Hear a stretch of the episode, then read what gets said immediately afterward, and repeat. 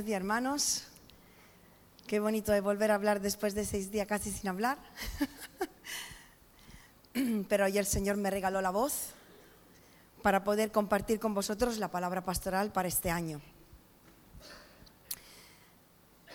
La palabra de este año quiero decir que es una continuación de la palabra que ha estado compartida, ha sido compartida en enero del 2023, que fue avanza. Esta palabra la recibimos ya en el mes de noviembre, fue confirmada por el, Espíritu Santo, por sueños y por eh, también el sentir de la iglesia. Y entendemos que en este tiempo el Señor nos pide que sigamos avanzando, que sigamos trabajando, que sigamos con la construcción de su reino, que sigamos edificando. De hecho, la palabra pastoral es edifica. Edifica. Porque el avanzar no se limita solo a un año. Y es cierto que el año pasado muchos de entre nosotros han tomado decisiones importantes en su vida, han decidido crecer, ¿verdad? Han decidido avanzar, han decidido dar un paso más en su vida ministerial, en su vida espiritual, han resistido en medio de la prueba, en medio del horno de fuego, en medio de la dificultad y han avanzado. Pero seguimos, seguimos en ese proceso. Seguimos en ese tiempo de renuevo para la iglesia. Seguimos en un tiempo de crecimiento. Seguimos en un tiempo de avance. Seguimos en un tiempo en el que el Señor le dice a su iglesia, edifica. Edifica.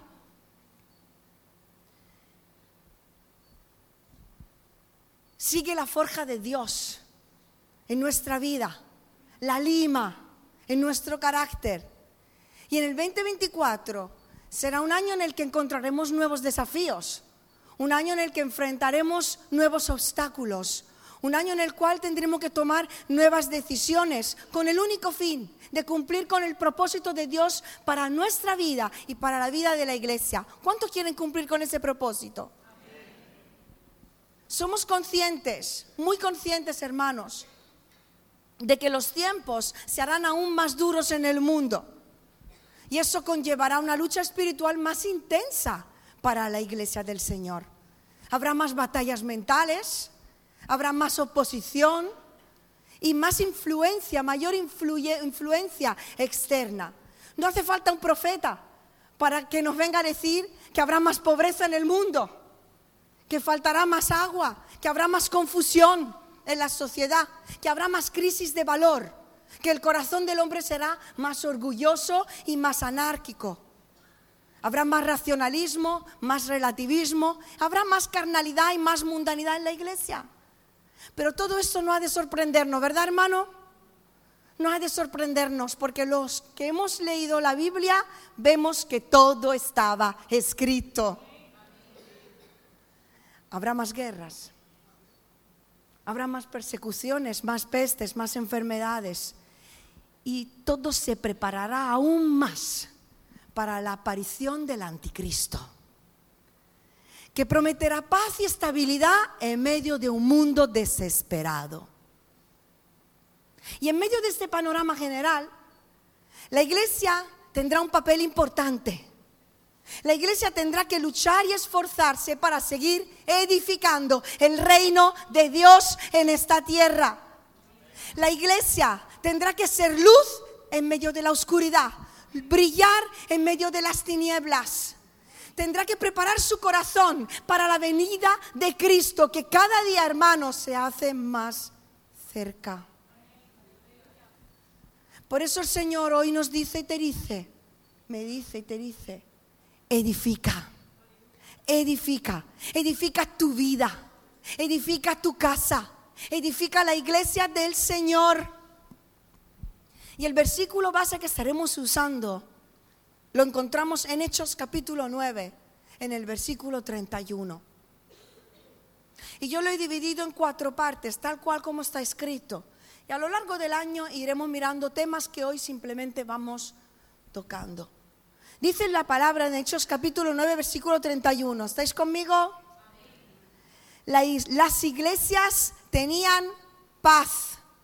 y eran edificadas andando en el temor del Señor y se acrecentaban, fortalecidas por el Espíritu Santo. Amén. Las iglesias tenían paz. Lo primero que quiero decir en esta mañana para este año, promueve la paz. Promueve la paz. Este momento de la historia de la iglesia primitiva, ahí donde leemos en Hechos de los Apóstoles, no era precisamente un tiempo de paz que estaban viviendo externamente, porque los cristianos estaban siendo perseguidos, porque leemos que la iglesia había sido esparcida por todas partes. Esteban acababa de morir como mártir. Saulo había perseguido duramente a los cristianos, se convirtió, pero ¿qué pasaba con ello? Con él, que muchos discípulos de Jesús le tenían miedo porque pensaban que iba como engañador. Y otros judíos le querían matar. El panorama no era de lo mejor. Sin embargo, las iglesias, dice la palabra, que las iglesias fundadas por los apóstoles tenían paz los cristianos vivían en una paz interior que no estaba condicionada por la situación en el mundo, por la situación de la sociedad, por la situación externa, sino por la obra de Cristo resucitado en su vida. De hecho, una de las cosas que Jesús dijo, la paz os dejo, mi paz os doy, y yo no os la doy como el mundo la da. No se turbe vuestro corazón no tengan miedo. No tengáis miedo para lo que viene. La iglesia vivía en paz porque estaba edificada sobre la roca, sobre Cristo y toda su verdad. Y el Señor hoy nos quiere decir a ti y a mí para este año que aunque lleguen pruebas en nuestra vida, aunque lleguen dificultades, podemos tener paz si edificamos nuestra vida sobre la roca, si edificamos nuestra vida sobre Jesús, si dedicamos, si nos dedicamos en hacer la voluntad de Dios, si tenemos los ojos fijos en Jesús y caminamos enfocados hacia la meta. Hermano, hermana, ten paz y edifica su reino de paz. Primeramente la paz viene del estar cerca de Dios. Porque a veces dices, ¿cómo puedo alcanzar yo la paz? ¿Cómo puedo edificar yo paz? La paz viene del estar cerca de Dios. Reconciliándome con el Padre. Abandonando todo pecado y todo aquello que me separa de una comunión íntima con el Señor. En este año proponte edificar una relación íntima y cercana con Dios santifícate y esto traerá paz a tu vida. Segundo, la paz es la consecuencia de la obediencia. Porque cuando sabemos que estamos en la voluntad, ¿a qué te ha pasado que han llegado problemas, oposiciones, han levantado dificultades, pero tú sabías que estabas en la voluntad de Dios y esto te daba paz, te daba tranquilidad, porque hay paz bajo las sombras de sus alas porque hay paz en la voluntad de Dios. Hay paz cuando estamos bajo la cobertura de Dios. Así que edifica tu vida en la voluntad de Dios y vivirás en paz. Quizás en el 2023 has tomado decisiones equivocadas y hoy acarreas las consecuencias de ellas. O quizás por haber tomado decisiones correctas, por haber querido hacer la voluntad de Dios, has tenido que sufrir y pasar por padecimientos y por situaciones dolorosas y complicadas en tu vida. Sea lo que sea lo que hayas tenido que vivir. En esta mañana el Señor nos quiere animar y nos dice, no te rindas, no te canses de edificar, sigue luchando, sigue buscando mi voluntad, la voluntad que el Señor tiene para tu vida. Amén. Y tercero, la paz viene de estar en paz con los demás. Lo contrario de la paz, ¿cuál es? Guerra. Lo contrario de la paz es guerra. Y la guerra representa los conflictos, los roces, las tensiones, las contiendas, iras, crítica, murmuración, aislamiento hacia la iglesia, separación hacia el otro, orgullo, mala lengua. Edifica relaciones sanas y espirituales. Rodéate de gente que te edifica y tendrás paz. Resuelve conflictos pendientes, sana tus heridas, aparca la amargura, deja atrás el enojo, la falta de perdón, las incomprensiones y edifica tu vida en Dios, estando en paz con Él y con las personas. ¿Cuántos dicen amén? Y un consejo, elige cuidadosamente a las personas que quieres que te acompañen en este año, porque eso también influirá en tu edificación personal. Sigue el versículo y dice, las iglesias eran edificadas.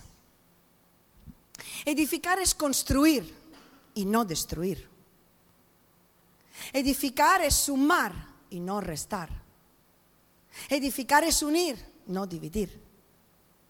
Edificar es aportar lo que tenemos en las manos para seguir con la construcción del edificio espiritual que componemos tú y yo, cuyo fundamento ya ha sido puesto y es Jesucristo.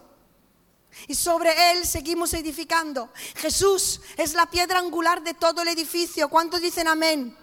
En ningún otro hay salvación.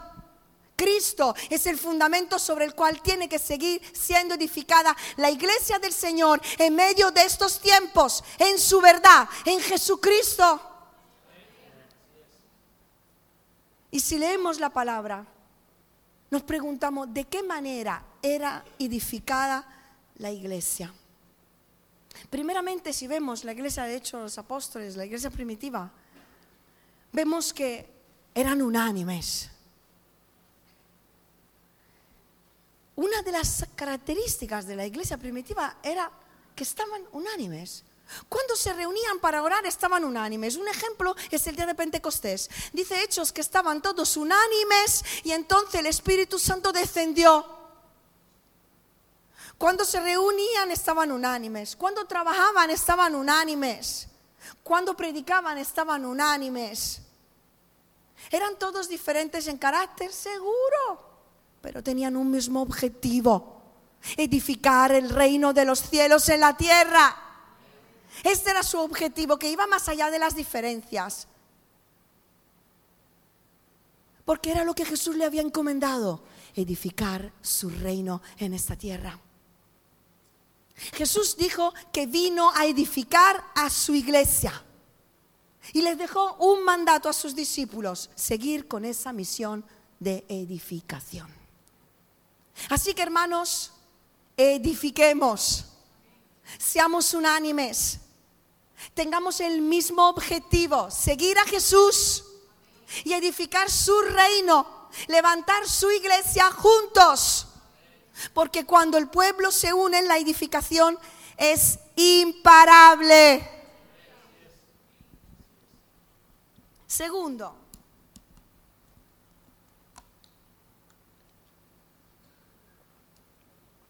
¿Cómo se edificaban las iglesias? En amor. Primera de Corintios 8.1 nos dice, el amor edifica. Y en el capítulo 13 encontramos el arma que puede contra todo aquello que se levanta en contra de la edificación de la iglesia. Y es el amor. ¿Y cómo es el amor de Dios? Porque tiene unas características. El amor que viene de Dios lo sufre todo,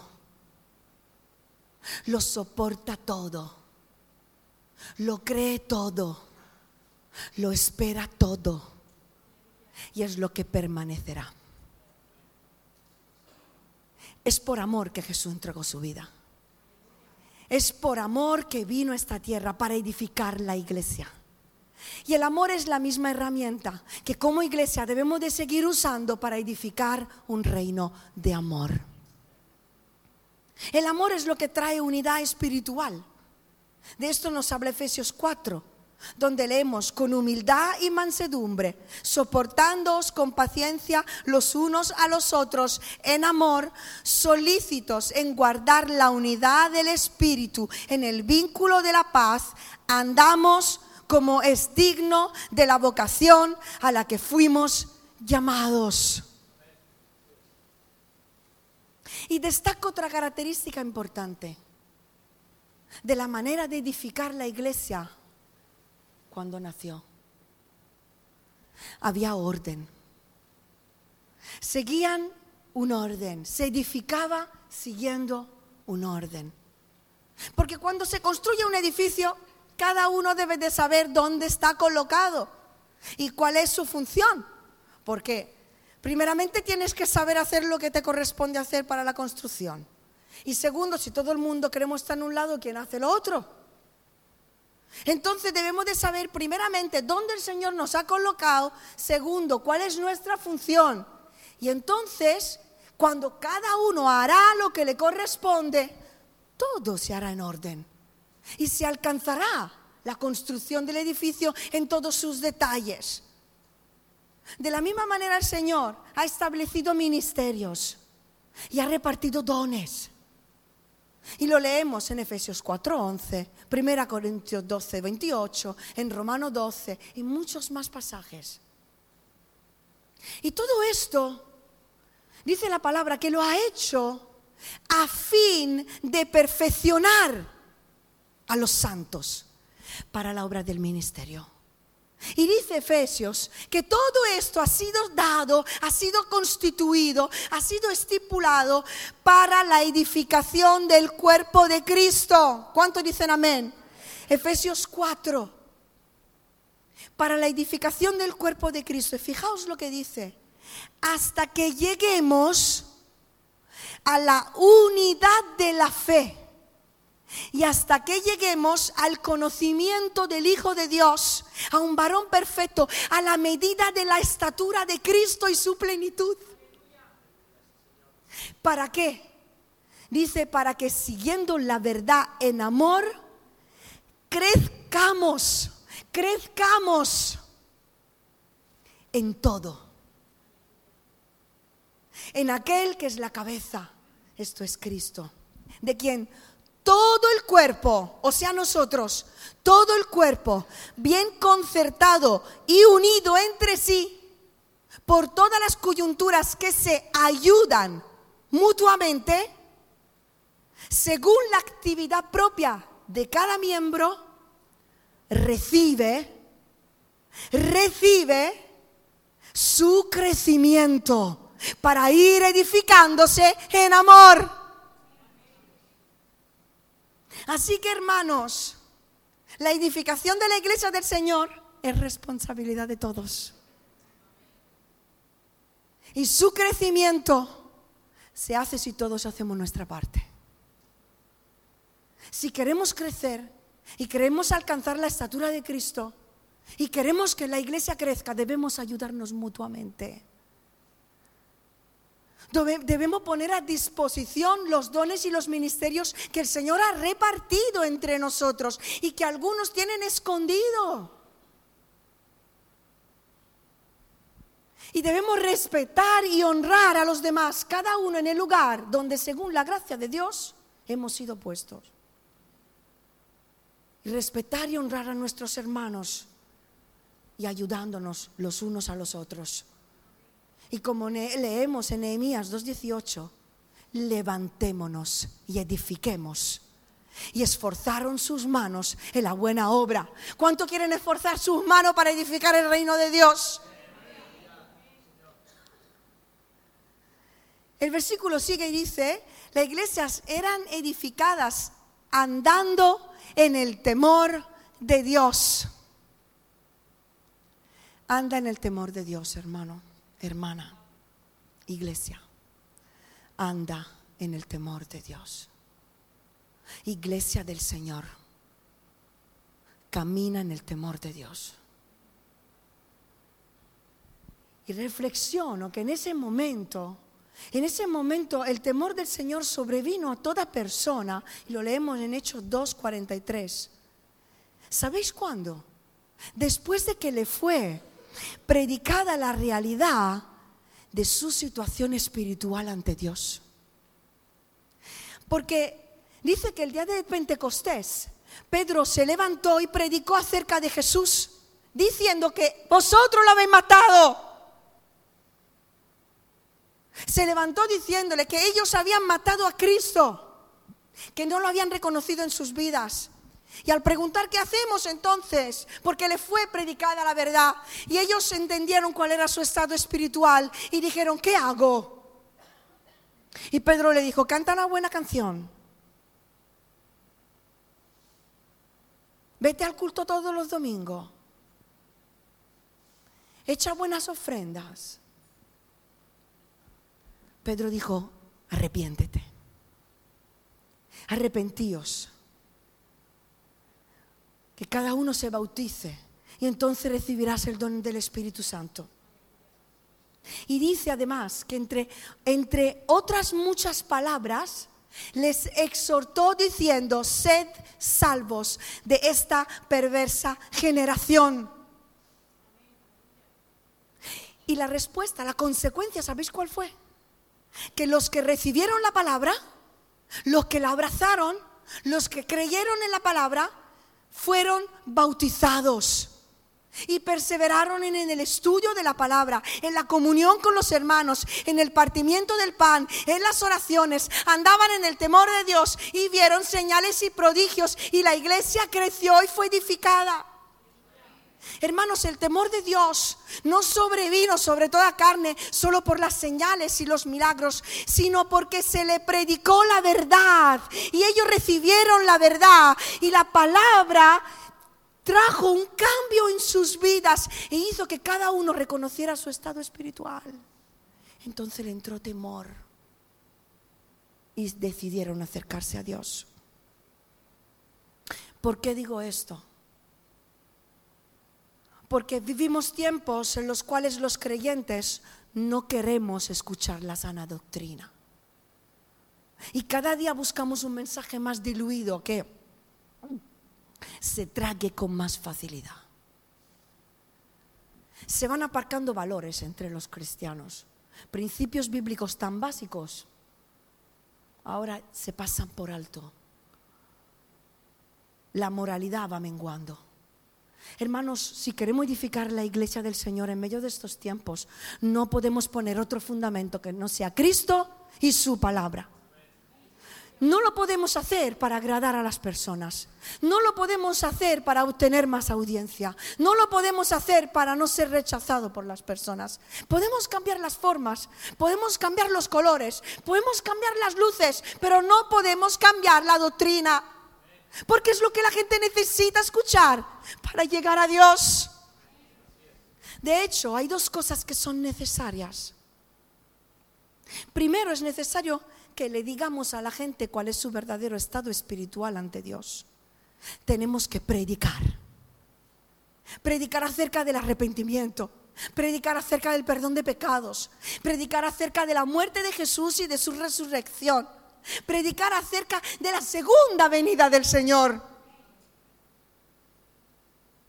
Este año, hermano, predica.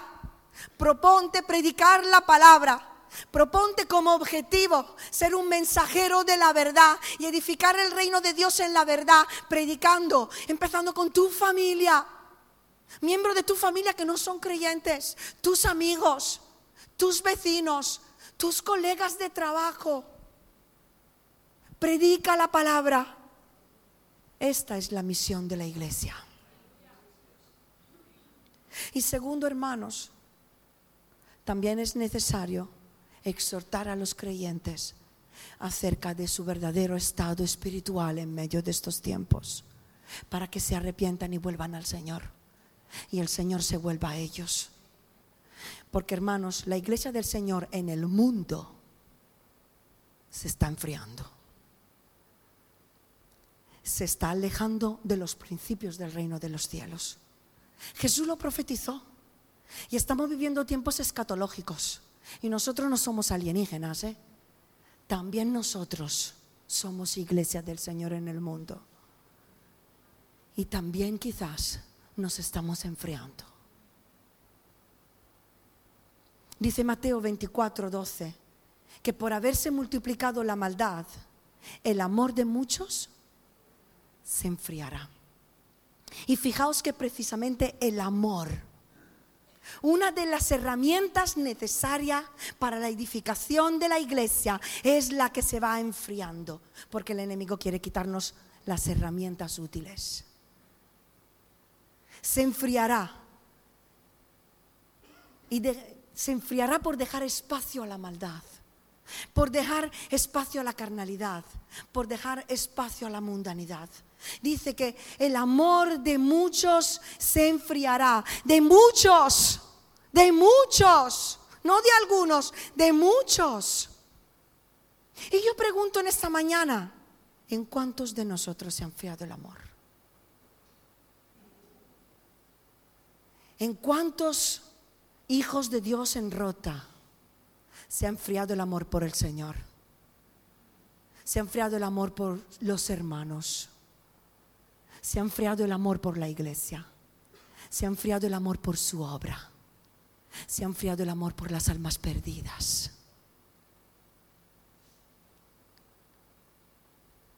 En los últimos tiempos a lo bueno se le llamará malo, a lo malo bueno. Y dice Isaías 5:20, ¡ay! De los que hacen de la luz tiniebla y de la tiniebla luz.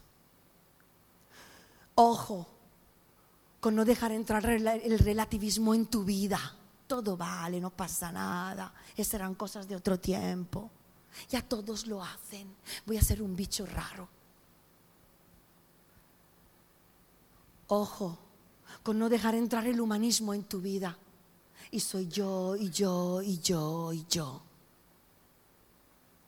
La idolatría en verte adorando a otras personas o otras cosas que no son Dios. Ojo, a no dejar entrar las malas costumbres. El pecado en todas sus formas. En fin, la mentalidad de este mundo. Pero dice primera de Tesalonicenses 5:2 que el día del Señor vendrá como un ladrón en la noche.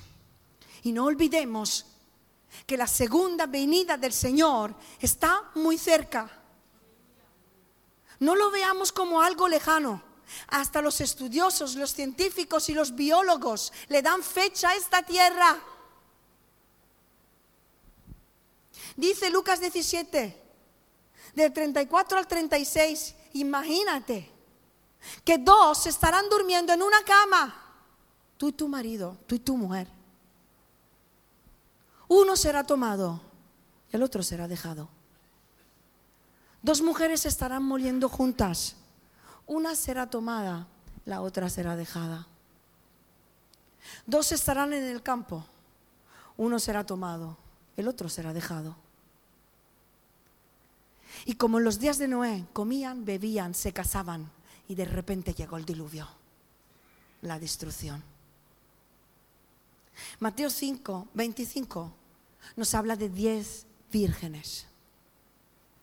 Cinco tenían sus lámparas encendidas y cinco se durmieron, tenían lámpara, pero se durmieron en la espera. Y su lámpara se apagó cuando el novio llegó.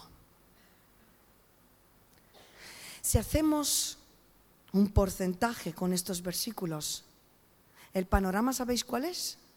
Que la mitad de la iglesia en el mundo se enfriará. La mitad de la iglesia se enfriará, se apagará, no estará preparada cuando Cristo venga. Ha empezado bien, pero se ha cansado esperando, se ha enfriado, ha dejado, ha dejado entrar la maldad en su vida, ha dejado que el mundo volviera otra vez a la nueva vida, a la que había nacido en Cristo. Ha vuelto a lo de antes y se convierte en un transgresor en el día de hoy. Su amor se enfría, su fe se apaga, la lámpara se apaga, Cristo vuelve, no está preparada. ¿Y tú en qué grupo de creyentes estás? ¿A qué grupo de creyentes perteneces? ¿A los que se han enfriado? ¿O a los que siguen buscando a Dios, viviendo en su temor? Y hermanos, la verdad tiene que ser predicada. Y viene predicada para que nos confronte con la palabra y con nosotros mismos, para que seamos conscientes de cuál es nuestro estado espiritual y hoy tomemos decisiones que cambien nuestro futuro. Amén. No es tiempo de pararse, no es tiempo de dormirse, no es tiempo para enfriarse, es tiempo de edificar, de levantarte, de esforzarse, de luchar contra vientos y marea en tiempos duros. Es tiempo de levantarse, de poner aceite en la lámpara continuamente y estar velando y buscando del Señor. Edifica, edifica, edifica. Es tiempo de edificar tu vida. Es tiempo de edificar tu familia, tus hijos. Y la iglesia donde Dios te ha puesto. Ámala y edifícala. Si tienes que arrepentirte, arrepiéntete. Y vuelve a Dios. Y Él volverá a ti. Vuelve de donde te has caído y camina en el temor de Dios. Porque esto lo digo proféticamente por cierto, llegan tiempos de refrigerio para la iglesia del Señor, para el remanente, tiempos de lluvia y lluvia tardía. Llegan los días en los que su espíritu será derramado sobre toda carne será derramado de forma sobrenatural sobre sus hijos, sobre esta generación, sobre sus jóvenes, sobre sus niños, sobre sus mujeres y sobre sus hombres, sobre sus siervos y sobre sus siervas, sobre sus ancianos y tendrán sueños y tendrán visiones y profetizarán y verán señales y prodigios y callarán y pisarán boca de serpiente. Tú podrás recibirlo o podrás quedarte como un espectador, viendo lo que Dios va a hacer y su espíritu en medio de esto, este tiempo. Y por último, el versículo sigue y dice que se acrecentaban fortalecidas por el Espíritu Santo. El Señor fortalecía y daba crecimiento a su iglesia. Porque la obra de crecimiento, de edificación, la hace el Señor. El Señor añadía cada día a la iglesia los que habían de ser salvos. Hechos 2.47. Entendemos que el deseo del Señor es hacer crecer su iglesia. Amén. El deseo del Señor es dar crecimiento a su iglesia en el mundo y a su iglesia en rota, en todos los niveles. Quiere dar crecimiento a nivel espiritual, en cuanto a madurez, en santidad. Quiere en sanidad, en visión, en conocimiento, en capacidad, en valentía, en la economía, en número en cantidad de hijos y de hijas, en el servicio, en dones y en ministerios. El Señor quiere dar crecimiento a su iglesia y lo hará. Y para ello necesitamos fortalecernos, fortalecernos en el Espíritu Santo, estar preparados y preparadas para recibir lo que el Señor quiere entregarnos. Porque el Señor quiere fortalecer las áreas débiles de la iglesia, que son las áreas débiles de tu vida. Porque tú eres la iglesia, yo soy la iglesia. La iglesia está hecha por personas. Y el Señor quiere fortalecer su iglesia por medio de su Espíritu Santo. Esto significa que su objetivo es fortalecer las áreas débiles de tu vida y de la mía para fortalecer su iglesia. El Espíritu Santo va a fortalecer las áreas débiles de tu carácter, las que flaquean en tu relación con Dios, en tu relación con los demás y va a esforzar tus manos para la batalla, para que le sirvas con más valor y con más vigor. Y hoy el Señor nos recuerda algo importante, que sigue escogiéndote a ti y a mí para seguir con la obra de edificación. Él se ocupará de llegar donde nosotros no podemos llegar solos. Que se ocupará de hacer lo que tú y yo no podemos hacer, que es salvar a las personas, sanarlas, bautizarlas en Espíritu Santo, cambiar las vidas. Esto no lo podemos hacer nosotros. Eso lo va a hacer Él. Pero tú y yo estamos dispuestos.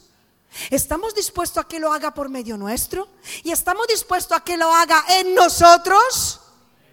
Que traiga un renuevo en nosotros, que nos santifique a nosotros, que nos limpie a nosotros, que te muestre a ti esas áreas que te hacen saltar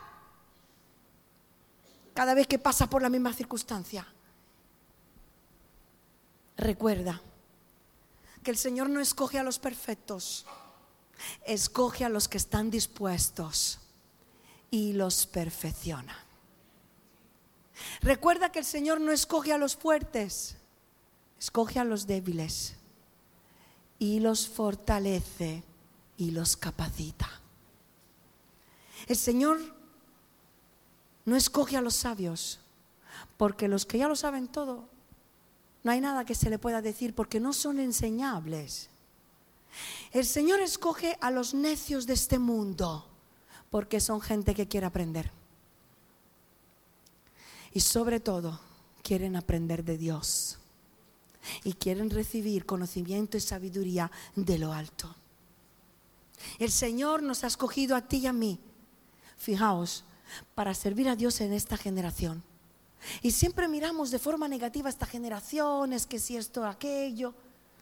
Hermanos, qué privilegio ser tenido por fieles, tú y yo, para servir a Dios en medio de una generación dura, confundida, rebelde. Y ha dicho el Señor, en este tiempo, tú, tú, tú y tú vais a nacer. Con esta gente, tú, tú, tú vais a ser luz. Tú eres la persona indicada para este tiempo. Dios te ha escogido a ti y a mí, a su iglesia en este tiempo, para servir a esta generación, para ser luz, para alumbrar y para edificar su iglesia en el mundo. Pero para eso necesitamos ser llenos del Espíritu Santo. Necesitamos ser llenos del Espíritu Santo.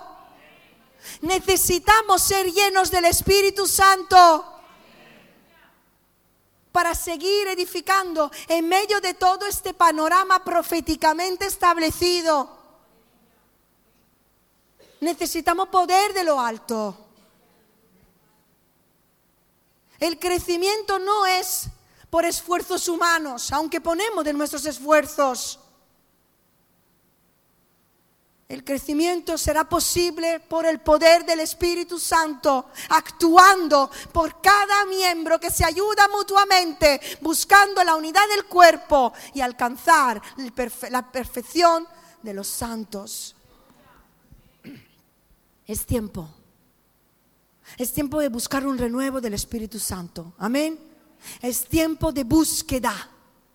Tiempo de orar, de velar es tiempo de intimar, tiempo de clamar al cielo, tiempo de saber esperar y creer hasta recibir la promesa del Padre. No voy a pedir el Espíritu Santo un día, ni una semana, ni un mes, hasta que me lo dé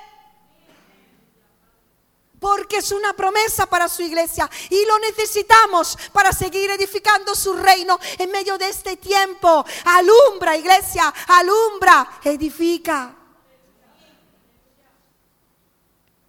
Hace más de dos mil años Jesús empezó una misión en la tierra y dijo, sobre esta roca edificaré mi iglesia y las puertas del Hades no prevalecerán contra ella.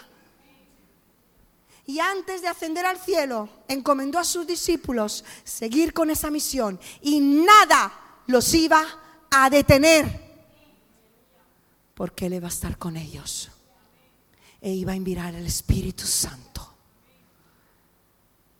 y el Señor hoy nos vuelve a enfocar hacia la esencia del Evangelio, hacia la meta de la vida cristiana.